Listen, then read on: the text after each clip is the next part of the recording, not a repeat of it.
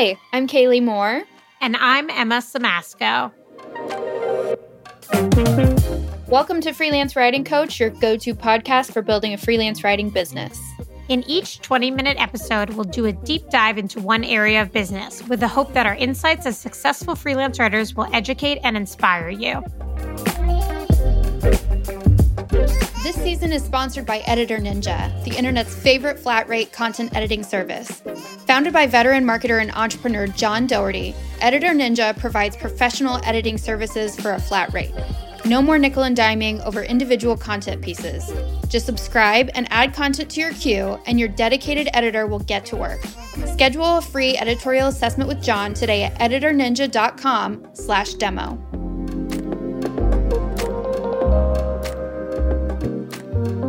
In today's episode, we're going to talk about how to become the go to freelance writer for a specific offering. So, we have done an episode before about niches and niching down, but today we want to talk about like what it means to be someone that's the go to person for something like very specific, whether it's long form content or web copy or a specific industry.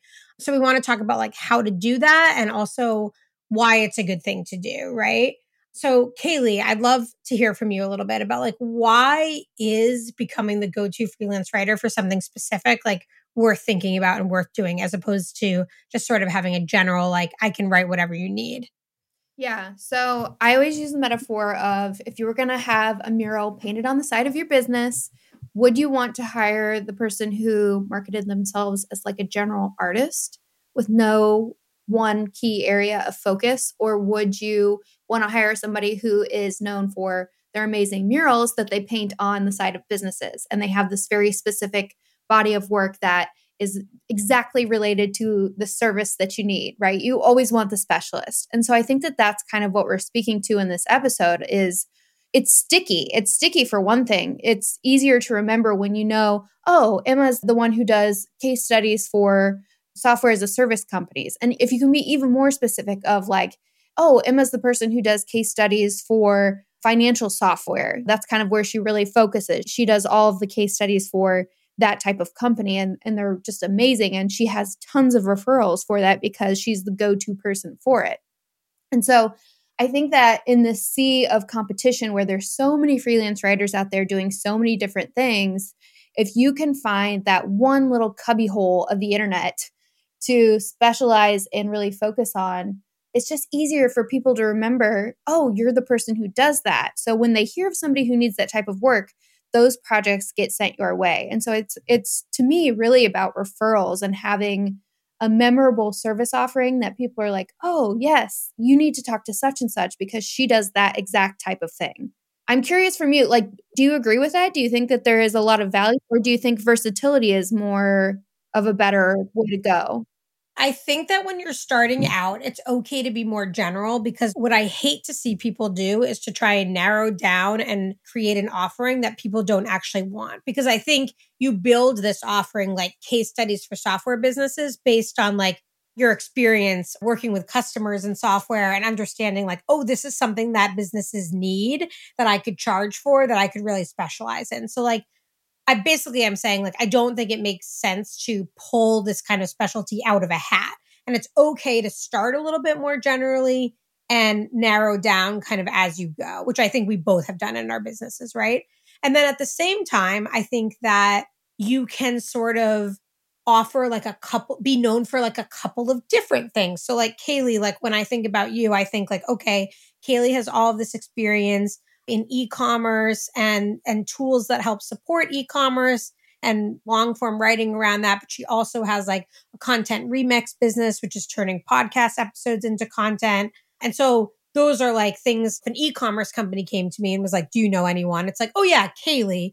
And then if someone's like oh i need uh help with podcast summaries i'd be like oh kaylee right? So like it's not just like it has to be like one thing set in stone. I think you can be known for a couple of different things. And then, like, one way that I've thought about it for myself is like saying that I specialize in interview based content. And what I mean by that is that it's sort of content that I create from like conversations with real subject matter experts or customers. So the subject matter experts might just be interviewing a founder of a company and turning those insights into a post, which is basically more like ghostwriting, right? Whereas a case study would be interviewing a client or a client's customer and then turning that into a story. And so they're like very different, but they both have this interview component, which not all freelancers do. So I think my point there is like I don't think you ha- it has to be like this one tiny thing that you can be a little bit creative in how you like specialize and and narrow down. Yeah, and I'm curious like what do you see people are doing that you think like either really works or doesn't work when it comes to this? Like have you seen people offer things where you're like nobody would want that, that doesn't make sense or have you seen people offer things where you're like wow, this is like really amazing and perfectly positioned? Yeah. One that pops right into my brain is Lianna Patch, who you and I both know. She's kind of the go to person for comedic copywriting in an e commerce setting. So, like product page descriptions, website copy, basically any page on a website. But that's her little corner is she is the person who really takes kind of a humor driven approach and is very very good at it. And she has this background in comedy. I don't know if she still does stand up or improv, but she has, yeah. Yeah. And so she has this great foundation of of knowledge that she can pull from when she's doing that type of service for her clients. And that to me just makes a whole lot of sense. Now, what doesn't make a whole lot of sense to me is when I go to a writer's website and they have 15 different types of service offerings on there. They'll do any type of writing for any type of client. To me, that's a red flag because it's kind of like jack of all trades is a master of none. And so you want to have some sort of specific expertise that you can bring to the table because otherwise it's like, well, unless you're the cheapest option, why would I hire you? You know? I see this a lot with my coaching clients where mm-hmm. they're just starting out. And so they're like, well, I'm going to offer like everything but the kitchen sink, right? Like, I'm going to just, I like want the work. So I'll write emails, I'll do SEO landing pages, I'll do social media copy. And I don't think that that is wrong in the sense that I think when you're starting out, it's really good to try on lots of different types of projects. I just think that you're better off positioning yourself as doing like a couple or a few different things. And then when clients come to you, if they want something else, which they always do, I mean, there's still today, like I'm very clear about what I specialize in, and I still have clients coming to me that are like, like they might not know another writer. So they're like, I need help with like an SEO strategy for my real estate business. Is that something you can help with? And I'm like, that is totally not what I do. But when I was just starting out, maybe I would have said yes to something like that. Right. To get the experience and maybe see if that was something that I really liked. So I don't think that reducing that list from 15 different offerings necessarily means you can't experiment with doing those 15 different offerings, especially if you find a client that needs like a lot of freelancers have success when they're starting out finding a client that needs like all kinds of marketing writing support. So they can kind of work on contract with them to do like their emails, their social, their whatever they need, and they can kind of get all of that. But I don't feel like you want to have like a website or a LinkedIn where there's like a hundred or even 15, right? Different services. I think also this relates to pitching. So this was another question we got from a listener of like, how do I figure out which clients to target when I'm doing some cold pitching and outreach and trying to land projects? How do I know which businesses to talk to and who realistically has a budget and is hiring freelance writers and needs the type of services that I'm bringing to the table?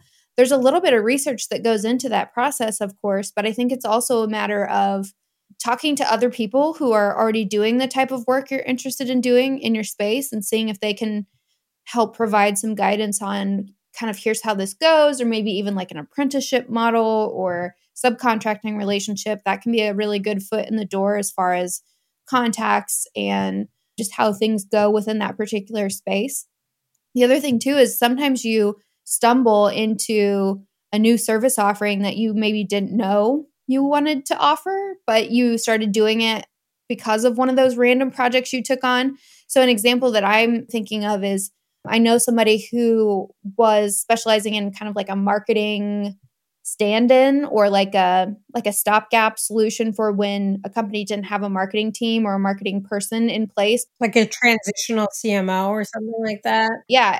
Fractional cmo they sometimes call it yeah. She would often help with the strategy development as part of that their content strategy and she was like wow i really like doing this. I like talking to customers and really helping them develop a thoughtful content strategy. I'm really good at this. And so then she spun off this offering for content strategy development for this specific type of client that she works with. And again, like just kind of stumbled into it through this other service offering she was experimenting with. So I don't know. Sometimes you find it when you're not expecting to, that thing that you want to be known for. Yeah. And I don't think that when you're starting out, you want to like really hardcore force this. I think it's something that you kind of want to be like keeping an eye out for as you're starting to work with clients, just thinking about like, well, what kind of work do I really like? Uh, what kind of work is the most lucrative for me? How are companies thinking about this thing? I think that when I hear people talk about narrowing down, they often talk about like, well, industry. So, like, I'm going to only write for hardware companies or something. Not hardware like a hammer, like hardware like computer hardware. And I like don't really think that that necessarily makes any more sense than saying like I'm going to write long form content because I think that sometimes the industry matters like a little bit less than what the offering is that you're doing, or like whatever you're offering, the industry kind of naturally follows. Like if you're offering product descriptions, for example, like most likely you're going to end up working for like e commerce sites that need like tons of product descriptions written. So there's this question of kind of like, well, should you narrow down on like the industry or should you narrow in on the the like type of asset or should you narrow in on both? And I guess what I would caution people with is like, I wouldn't start by narrowing in on both because I think you don't necessarily know that like every cannabis company needs help with their emails, right? But if you sort of say like, oh, well, I help companies in general with their emails, that that even saying that is like so much more of a step forward to narrowing down in a positive way than just saying like I'm a freelance writer. Yeah. I think the other component of this too is circling back to the who do I pitch to? Like, how do I figure out who's realistic for me to talk to as far as offering my services? Is like a little bit of it is common sense. So, like, nonprofits traditionally do not have a lot of money to spend on freelancers. That's one that I always am kind of cautious when I talk to people who are wanting to go into that path. It's definitely important and there are companies out there who have a budget for it but it's a much smaller pond than a lot of different industries. You need to do your homework and figure out how many employees do they have? What's their annual budget? If these are things that you can dig up through a simple google search that can help you. But i think even just asking a few questions right off the bat we talked about this in a previous episode of almost filtering and making sure that everybody's on the same page before you invest too much time asking important questions like what is your budget that you have to spend on this on a month over month basis and just questions like that that are going to help you gauge their interest and like availability when it comes to working with you. Otherwise, you're going to spin your wheels quite a bit and that can be really really frustrating and discouraging especially if you're just getting started.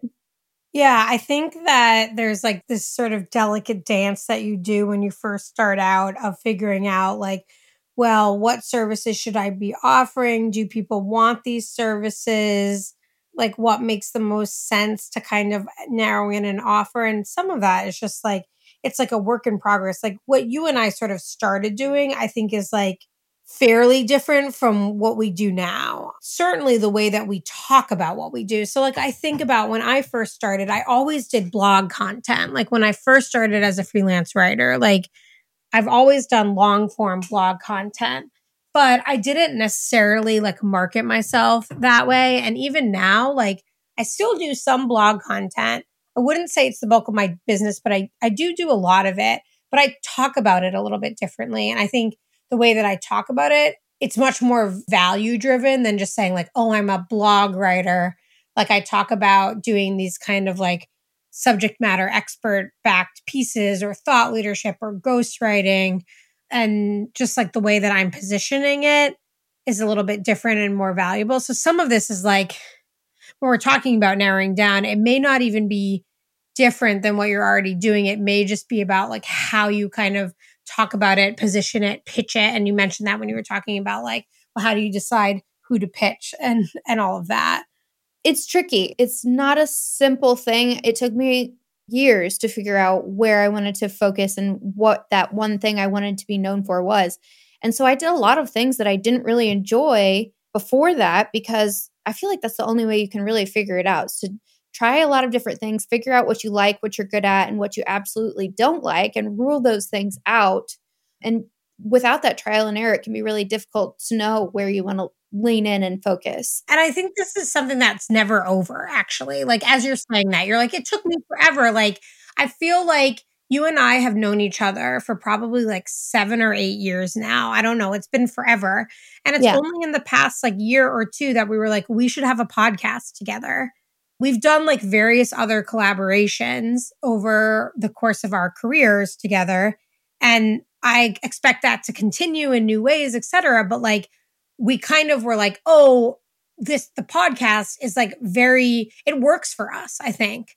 But that wasn't something that we were just able to do like the first day we became friends, right? Sure. And I think, I mean, I see you all the time experimenting with offering like a new kind of service or mm-hmm. uh, closing something that you don't think, like coaching, I think is a good example where you're like, oh, I tried offering coaching.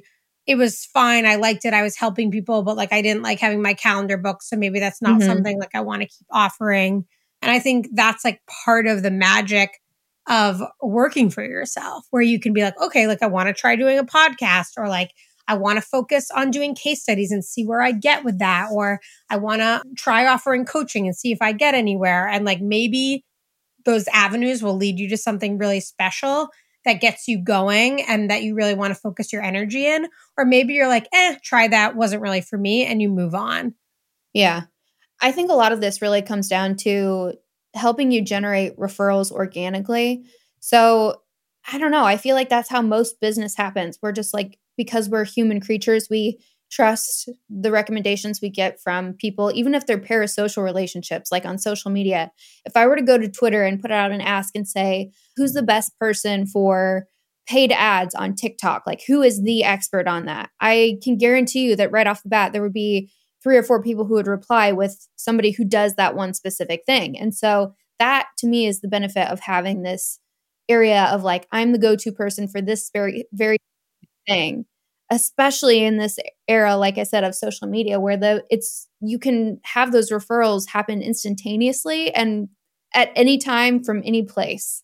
And so there's a lot of opportunity there, but you have to know where you want to kind of stand within the landscape of offerings, which is not an easy thing. Yeah. And I think to go along with the social media thing, it's also just like the people that you know and connect with. So I say this to my coaching clients all the time. I'm like, I would love to be able to refer work to you, but you need to have something that's going to pop into my brain when a mm-hmm. lead comes in. So if you're going to be someone that's like the go to person for content marketing strategy, I need to sort of know that and have you filed in my like brain as the person to be like, oh, yeah, go ahead. Cause I, I mean, I say that to my coaching clients because I want to help them get work.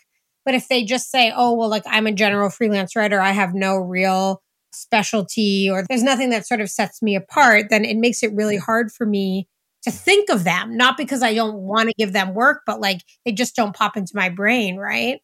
Yeah.